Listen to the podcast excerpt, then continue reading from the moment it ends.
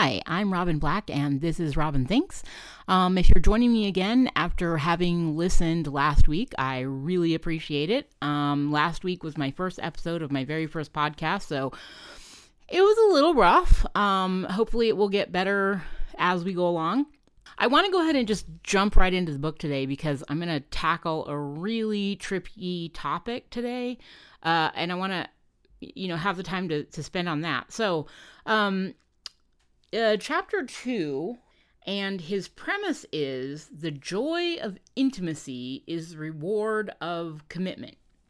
And this is really one of the lies of this book, even though he didn't necessarily realize that it was a lie.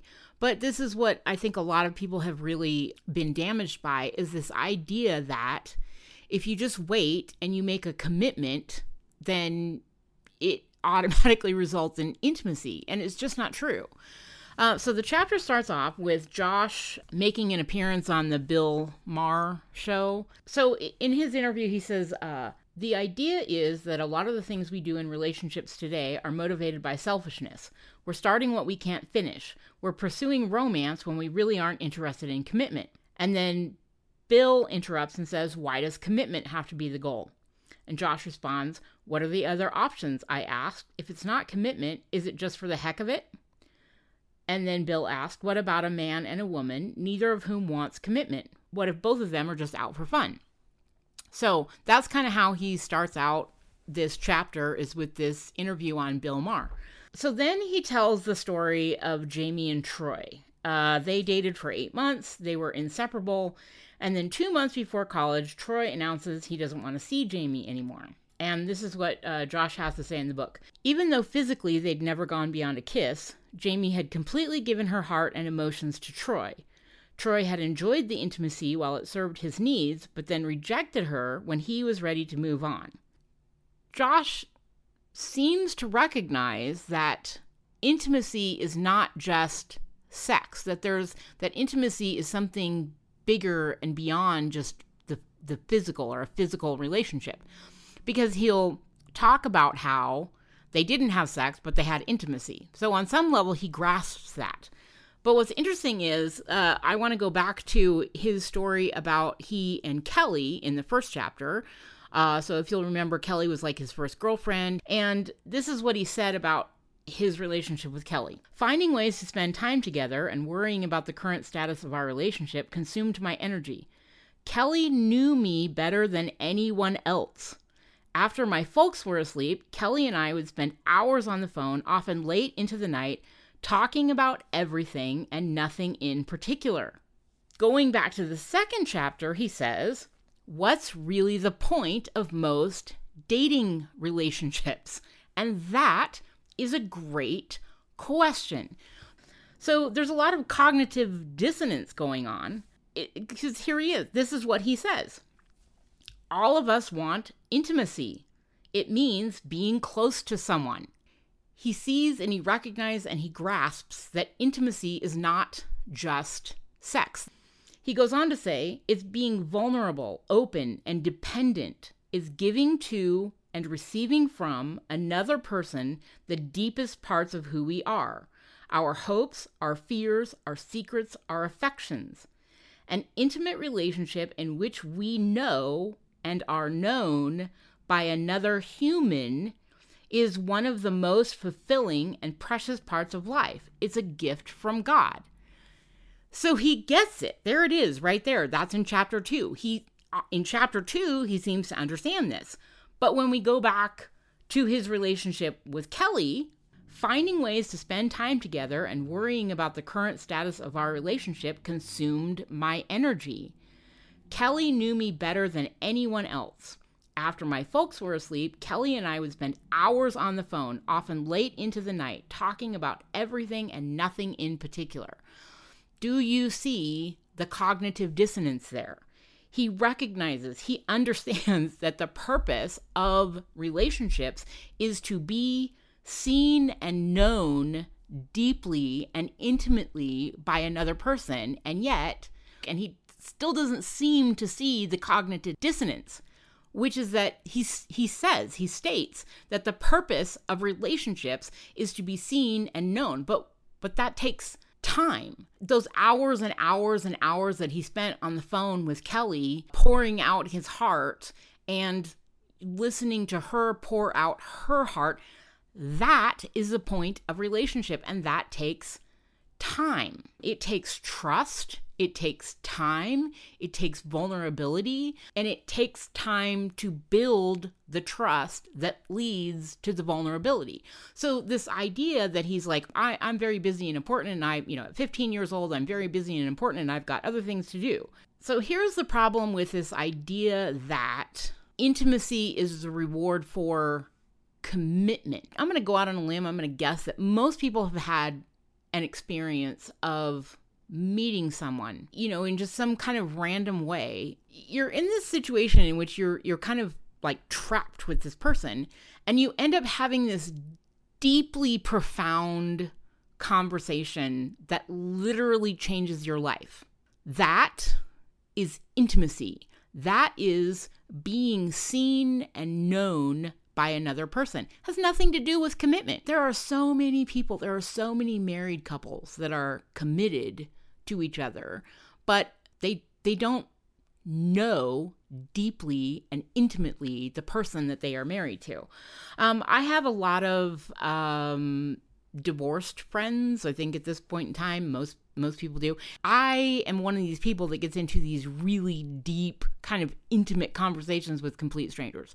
So I've talked to a lot of divorced women, and one of the things that I come across again and again and again is when women are talking about their first husbands or their ex ex husbands, they'll say things like, "Well, he he was a good provider. They they did their duty, especially they did their duty as laid out by evangelical Christianity, meaning they went to work, they brought home a paycheck, they put food on the table, they put a roof over the you know their family's head. They they were a good provider because because this is what our culture and probably uh, evangelical Christianity in particular teaches men. As women, and as just as human beings, we have much deeper needs than just food on the table and a roof over our heads. We long for, we hunger for intimacy. We want to be seen and known. Intimacy means into me you see there's an I believe that commitment is a good thing. I really do. I think that we need committed relationships. One of the problems with evangelical Christianity is they spend a lot of time talking about things that really don't matter, and I don't think they really spend enough time talking about things that do matter. They talk a lot about commitment, but they don't necessarily talk a lot about integrity. I believe that integrity in relationships is a lot more important than commitment because you can still have commitment with someone who's basically committing relational fraud. Relationships are meant to be a fair and even exchange. It means not taking more than you are capable or willing to give. The the way Josh phrases it, he says, "Often we're pursuing intimacy for the sake of intimacy, two people getting close to each other without any intention of making a long term commitment. One of the problems with this idea that every single relationship has to be some kind of long term commitment or you're just playing with each other is that it it's actually contrary to what the Bible actually has to say. So in Matthew 6, uh, basically 25 through 34, it says, Therefore I tell you, do not worry about your life, what you will eat or drink, or about your body what you will wear. Look at the birds of the air. They do not sow or reap or store away in barns, and yet your heavenly Father feeds them. Are you not much more valuable than they? Can any one of you, by worrying, add a single hour to your life? Therefore, do not worry about tomorrow, for tomorrow will worry about itself. Each day has enough trouble of its own. See, here's the problem with this idea that we shouldn't move forward into any type of intimate relationship if we're not willing or capable or able or in a position to make some kind of long term commitment. We don't know how much time we're going to have. We could be dead tomorrow. We don't know this. So it's not so much about uh, you, you don't start dating until you're ready to get married. The point is, you just have to be honest about where you're at in life, what you can and can't give. As long as you don't expect more from the other person than you are capable of giving. This is what relational integrity is. When I kind of walked away from church and I finally started feeling the freedom to kind of explore other faith or belief systems. I read this book called If the Buddha Had Dated, and it, it, it, changed my life. It really did. One of the things that it talked about is being grounded in the moment, in, in enjoying the moment, and savoring what, not being so worried about, you know, what's coming down. We're so worried about what's next, what's next, what's next, that, that we don't savor and enjoy and appreciate right now. So one of the kind of principles or elements of this book is just enjoying the moments of your relationship because you don't know how long it's going to last. So, I think a lot of people now have had this experience of, you know, you go on a date and the whole time you're on the date, the other person is like buried in their phone or they're so busy taking pictures and posing for Instagram, it's like they're not there. They're not present. And this is the thing you can't have intimacy with someone who's not actually present. So, one of the big principles of Buddhism is presence of being of literally being there. So going back to the book, um, Josh Harris, he has a really good analogy here. He says, Deepening intimacy without defining a level of commitment is dangerous. It's like going mountain climbing with a partner who isn't sure she wants the responsibility of holding your rope. When you've climbed 2,000 feet up a mountain face, you don't want to have a conversation about how she feels tied down by your relationship. In the same way, many people experience deep hurt when they open themselves up emotionally and physically, only to be abandoned by someone who proclaims he's not ready for a quote unquote serious commitment. An intimate relationship is a beautiful experience that God wants us to enjoy. After all, he stated that it wasn't good for a man to be alone and created the woman to perfectly complement him and help him. Okay, I'm going to get to that, the whole concept of Eve a helpmate in just a minute. But I want to talk about this. So he he's he's right about one thing and kind of wrong in another. He's he actually has it right that you don't want to be more committed to someone else than they are to you. And this is where relational integrity comes from. And this is where open communication comes from. It it is actually very important to kind of consistently be I don't necessarily know that I like the term defining the relationship per se. You can you can go too far in one direction or the other. And one of the things you always have to remember is that you know what what is very committed to me might be very little commitment to you. So when you're defining the relationship, you also have to actually define the terms by which you're defining that relationship. This is why communication is so important and sort of hey, this is where I'm at and and this is where I kind of see things going and this is kind of what I want and I just want to sort of check in and and kind of make sure that we're on the same page. I'm going to be really honest. This is something that I struggle with. I'm an introvert. I'm very transparent. I'm very open. I, I, will just like put it all out there. I don't have a problem with that. But one of the things that I've definitely learned is other people are not as comfortable with openness and honesty as I am. When you're open and honest with another person, it it's like when you give a gift to someone, it kind of puts pressure on them to give something back. I can't speak for men. I know women are I know for a fact women are guilty of this. We are very guilty of giving more and more and more and more in relationships in hopes that it will sort of force the other person to give more back to us. First of all, it doesn't work, and second of all, it shows extremely poor integrity. It is a really bad relational tactic. Okay, so I want to go back and I want to talk about the way that evangelical Christianity seems to translate that Eve was created for Adam as a helpmate is some combination of cook, mistress, house cleaner, and nanny to his children. I don't think any of those things are true. I think that Eve was created for Adam as more like a chess partner, almost an opponent. And the reason for that is, you know, the Bible talks about iron sharpens iron. So I don't think that Eve was created to be his right hand or his lieutenant, but his co captain. There, in evangelical Christianity, I don't know if they still say this. I kind of grew up with this phrase uh, God made Adam and Eve, God didn't make Adam and Steve. And the reason they say that is, of course, a command against homosexuality or against same sex, same gender relationships.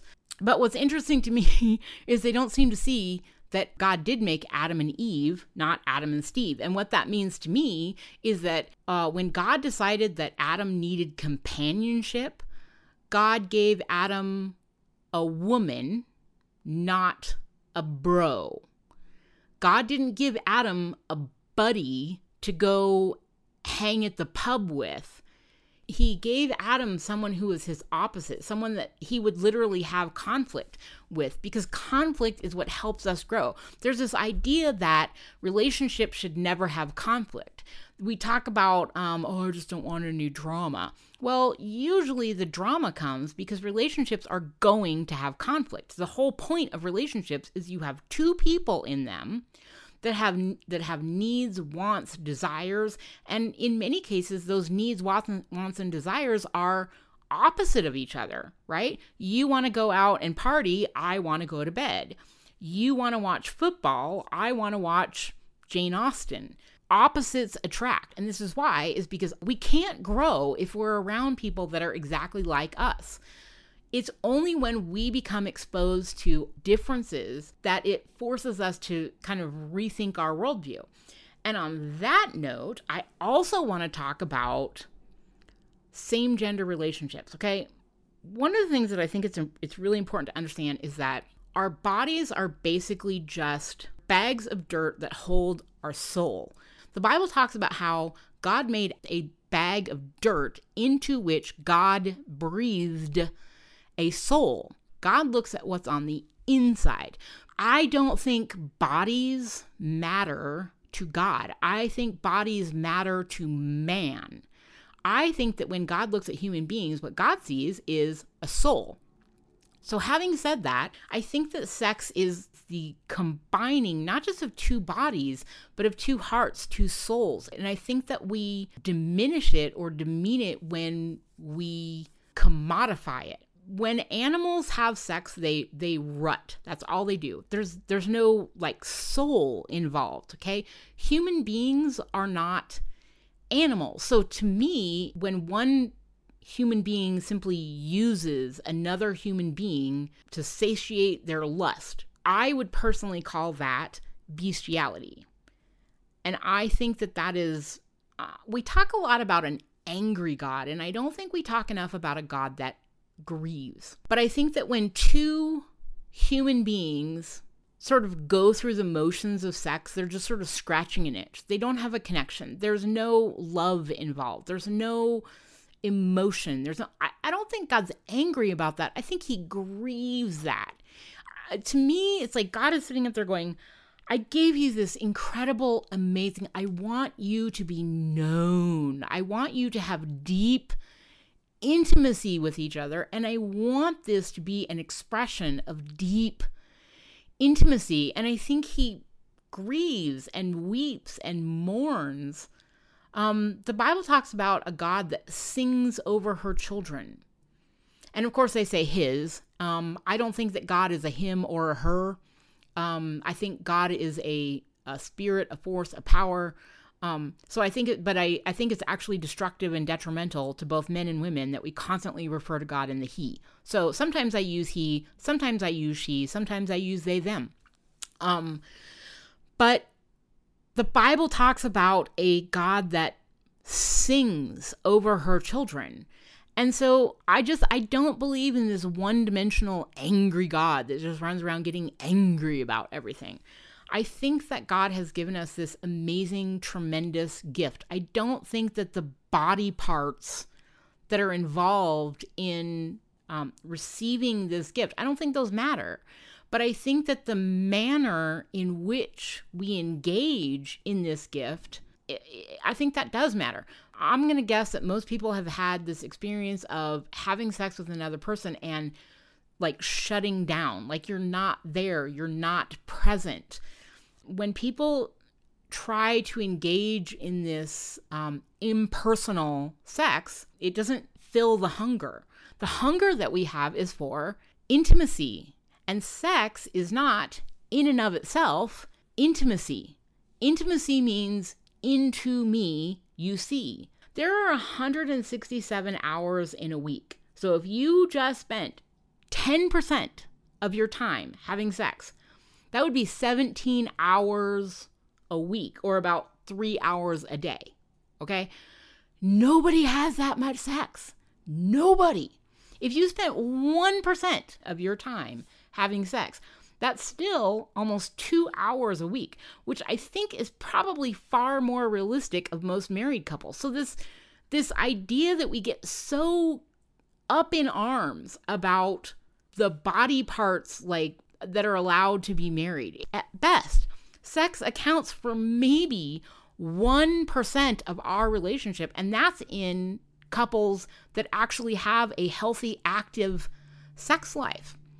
It's estimated that as many as 20% of all marital relationships or couples are non sexual. It's so crazy and ridiculous, like how much energy we put into fighting and arguing over who's supposed to be having sex, who's supposed to be allowed to be married. And I think that's kind of by design because if cisgendered heterosexuals spend all their time arguing and raging about, you know, homosexuality or, or, transgenderism or blah, blah, blah, then, you know, that's great because then they don't actually have time to look at their own racism or their own failings. So going back to the book, he says, there's many different kinds of intimate relationships in life. Bam, there you go. Complete truth right there. Okay, but move, moving on. We can be intimate with a friend, with a family member, with a coworker, but the deepest, most meaningful of intimate relationships outside of a Christian's relationship with God is the one between a husband and a wife who share not only their hearts, but also their bodies in sexual intimacy. Two people who know each other in a profound way. Okay, here again, this is where the what he's saying is the relationship between a husband and a wife who share not only their hearts but also their bodies in sexual intimacy is the highest form of intimacy. It's really not. Because once again, if if you have a healthy sex life, it is probably taking up about 1% of your life. So we put this 1% on this massively high pedestal when it's really kind of the other 99% that counts. Is there's all kinds of married couples that don't actually have intimacy because once again, so many men go into marriage of it's my job, I have to be the provider, I got to have a good job, I got to put food on the table, and that's what they do. And they're great at that. Guess what? That does not create intimacy. Going back to Kelly, what did he say about Kelly? Kelly knew me better than anyone else. After my folks were asleep, Kelly and I would spend hours on the phone, often late into the night, talking about everything and nothing in particular. That is intimacy. He already had an intimate relationship with Kelly, and what did he do? He broke up with Kelly. Why did he break up with Kelly? Because his intimate relationship with Kelly was taking up too much of his time. So, do you see how this is a really bad foundation for marriage? You have an intimate relationship, but you resent it because it takes up too much of your time. So, you're going to break up with Kelly and then you're not going to date until you get married. And then you just believe that because you are making this commitment, somehow it's going to result in intimacy. But then you have to question what exactly are you committing to? I mean, you're committing your life, but are you really committing your time? Because when Kelly asked for your time, all those hours that you spent talking on the phone, you seem to resent it. So now you're going to make this marriage commitment, but are you actually going to commit your time and your heart and your energy to your wife? Or are you just committing that you're going to put food on the table and a roof over her head? Because I can tell you right now, That's not going to work. Uh, there's a great show. I don't know if many people are uh, familiar with the marvelous, the marvelous Mrs. Maisel, but there's this great scene where she gets married and every night she waits until Joel, that's her husband Joel, she waits until Joel is asleep. And then she jumps up and she runs to the bathroom. She takes off all of her makeup and she, you know, gets ready for bed. And then she goes and gets in bed. And then she wakes up. She sets her alarm and she wakes up like a half an hour before he wakes up. She runs back in the bathroom. She takes the curlers out of her hair. She puts on makeup. She puts on perfume. She gets all basically like dolled up. And then she runs and gets back in bed so that when he wakes up, she's all like Miss Perfect again. Okay. That's not a real relationship. That is, it's lying. It's lying to someone about who you are and what you do. And so, needless to say, their marriage didn't work out. What a shocker. But then what's interesting is, um, you know, later on they they're going through a divorce, but they sort of briefly get back together and they have sex and he wakes up and you know she just she's just her she she goes to bed as her however she is you know makeup whatever um, and when he wakes up it's just her she didn't wake up early and go perfect herself to get back in bed that's a real relationship okay that is intimacy. Intimacy does not happen when you're trying to convince this other person that you're perfect or you're showing this other person your perfection. And this is what happens in too many relationships. Once we've sort of created this lie of who who we are how we are, then we live in terror of them finding out that we don't look like this or we don't like whatever it is. Relationships require honesty and trust. Intimacy comes from honesty and trust. Intimacy is when someone you know sees you at your worst. They see your imperfections. It's not showing someone the perfection of who we are. It's showing someone the imperfection of who we are. Josh says you might say that intimacy between a man and a woman is the icing on the cake of a relationship headed towards marriage. Okay no, we can literally have intimacy with anyone, and marriage intimacy is not automatically or inherently greater, and it doesn't become greater just simply by making a commitment. Um, a lot of times, what happens in, in married relationships is and and this isn't always bad. This isn't bad for a season or for a time. It's when it goes on for years and years and years. One person gets involved in something outside of their marriage. I think this is a big part of why Paul says there's nothing wrong with being married, but it's better to be single because if you're single, you have all the energy to invest in all these other things. You can, you know, start your businesses, run for office, do all your things. You don't have to divide your attention between your relationship with your spouse and your your things you want to do. When you're married, you have to invest a significant amount of your time and your energy in your relationships, maintaining your relationships. And that becomes even more so when you have kids. So, too many people, they want to have it all. They want to, you know, build a, I don't know, multi million dollar company and have a wife and have kids. And you can have it all, but you can't have it all at once. So, getting married or making a commitment to someone, number one, that doesn't create intimacy. Intimacy is not sex, and sex is not inherently intimate. So, Joshua says that intimacy between a man and a woman is the icing on the cake of a relationship headed towards marriage. And I would say that intimacy is the cake, sex is the icing on the cake. Then he goes on and he says, if we look at intimacy that way, then it becomes obvious that most of our dating relationships are all icing. They usually lack a purpose or a clear destination. In most cases, especially when you are younger, dating is short term, serving the needs of the moment. We date because we want to enjoy the emotional and physical benefits of intimacy without the responsibility of real commitment. Yes, I would agree with that. Uh, what I would say, however, is that's not really a problem. Because once again, we have to look at what is the purpose of dating. And as I said last week, dating is relational practice. Yes, when you are young, you're experimenting, you're exploring, you're learning how to manage all these new emo you're just flooded with all these new emotions your brain is pumping out hormones and neurochemicals and just all these things that you have to learn how to deal with and manage. And that is what like teen relationships are for. Uh, after last week's podcast, a friend of mine texted me something that was like really profound when I when I was talking about um, you know David and Annie are at the altar, and you know Annie says, I, "I thought your heart was mine," and David says, "Oh, I gave you know pieces of my heart, but you know what I have left is yours." And and my friend texted me and she said. I'm glad I gave those pieces of my heart away because I also took pieces of other hearts that filled those spaces and made me who I am.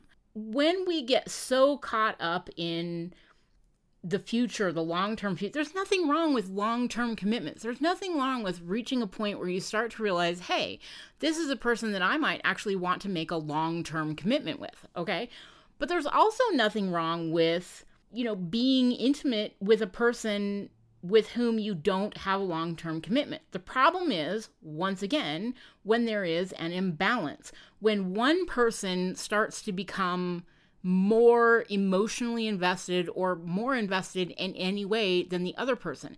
And once again, this is about uh, communication and setting boundaries. So I have a tendency to get over invested in relationships, and I, I think that's kind of common in women. And what we have to learn, or people that do have a tendency to get over invested in relationships, we have to learn how to back off and only invest as much as the other person is willing to invest. Sometimes we move too fast and we have to back off and give the other person time. Um, sometimes the other person is moving too fast or moves too fast and they get overinvested and we're not interested in matching their investment and that is usually where the harm and the damage comes it doesn't come from having casual relationships you can have casual relationships as long as you're both on the same page but that's also where honesty comes in because we i think by now we've all seen this happen where one person is lying and they say, I'm okay just being friends. I'm okay with what you have to offer, and it's not actually true. So, relational integrity demands honesty. It demands honesty with yourself and it demands honesty with the other person. Marriage or dating relationships, those are not the only intimate relationships that we have. And it's actually really important to establish other intimate relationships. Here's why we all know that it's not a good idea to go to the grocery store when you're really hungry, right? What that means is we can have deeply intimate relationships with friends. This is why it's so important to understand that sex is not intimacy, uh, nor does sex automatically create intimacy. You can have intimate relationships that are not sexual.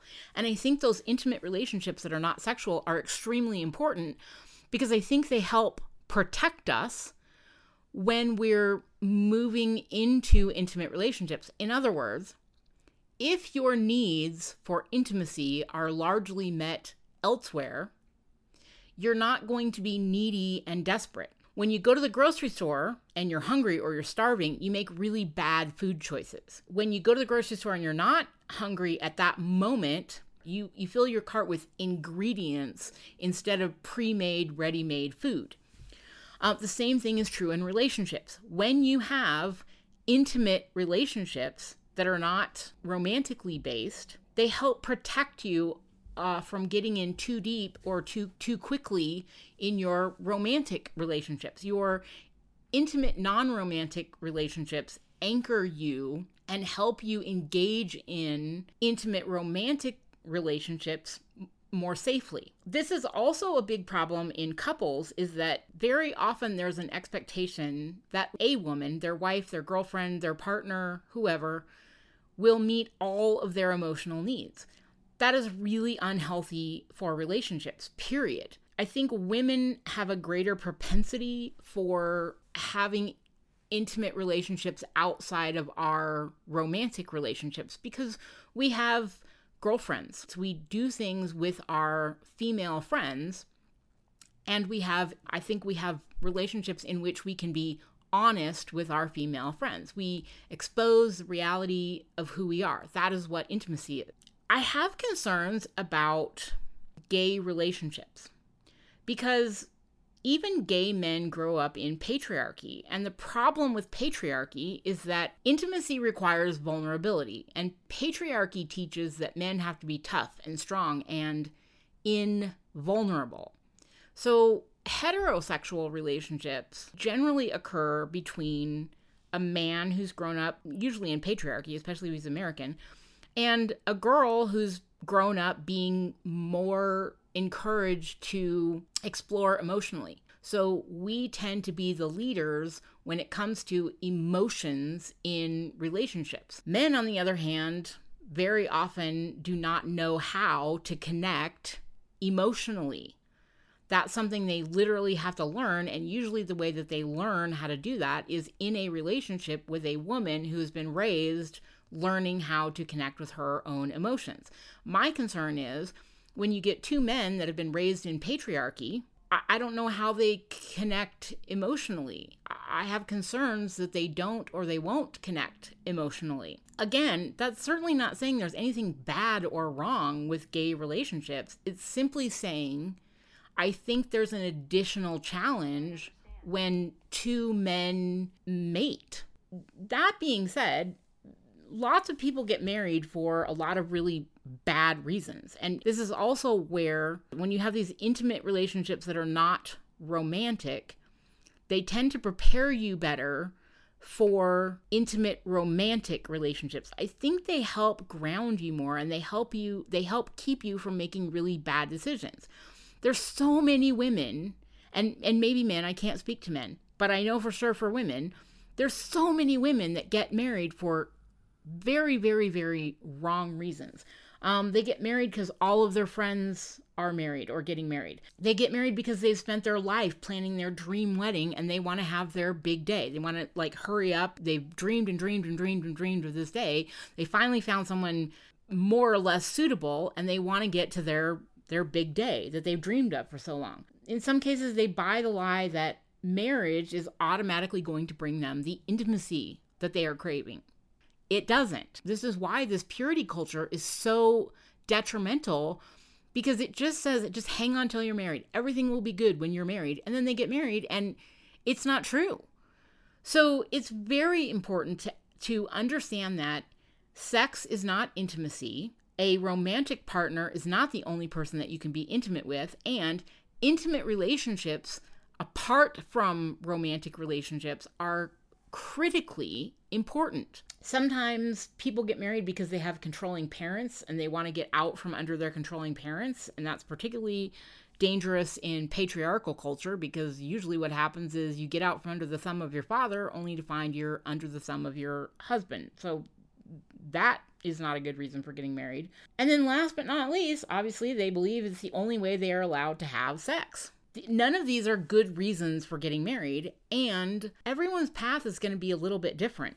I want to go back to something that Josh wrote in chapter one. I think this is literally the most important thing to focus on, remember, or keep in mind. He said, There's no biblical command not to date. This is an area that we each need to evaluate in light of our own maturity, our motive, and the other person involved. The decision requires wisdom. And I think that right there, that's the key in a nutshell. The right thing to do is not going to be the same for any two people or any two couples.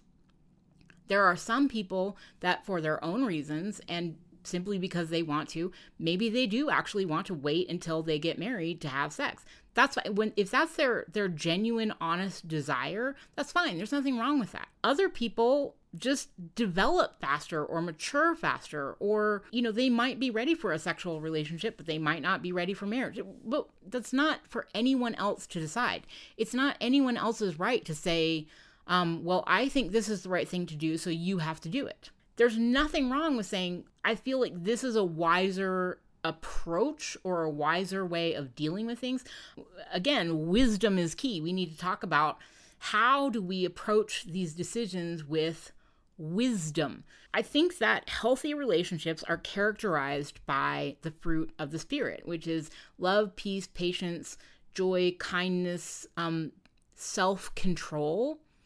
And the Bible says that, that when relationships are characterized by the fruit of the Spirit, there is no law against these things. This is why I don't think that that genders or body parts matter.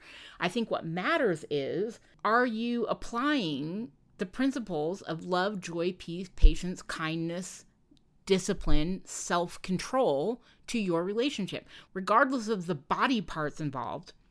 When your relationship is characterized by those traits or those qualities, I believe it is blessed. That is the only thing that matters. So, um, I'm going to go ahead and stop there. Um, on Wednesday night, I'm going to have another uh, discussion on Twitter Spaces, and I'd love to talk to some people about this and maybe their experiences or you know how they feel about relationships. So Monday night, 7 p.m. Mountain Time on Twitter Spaces. I hope to see you there.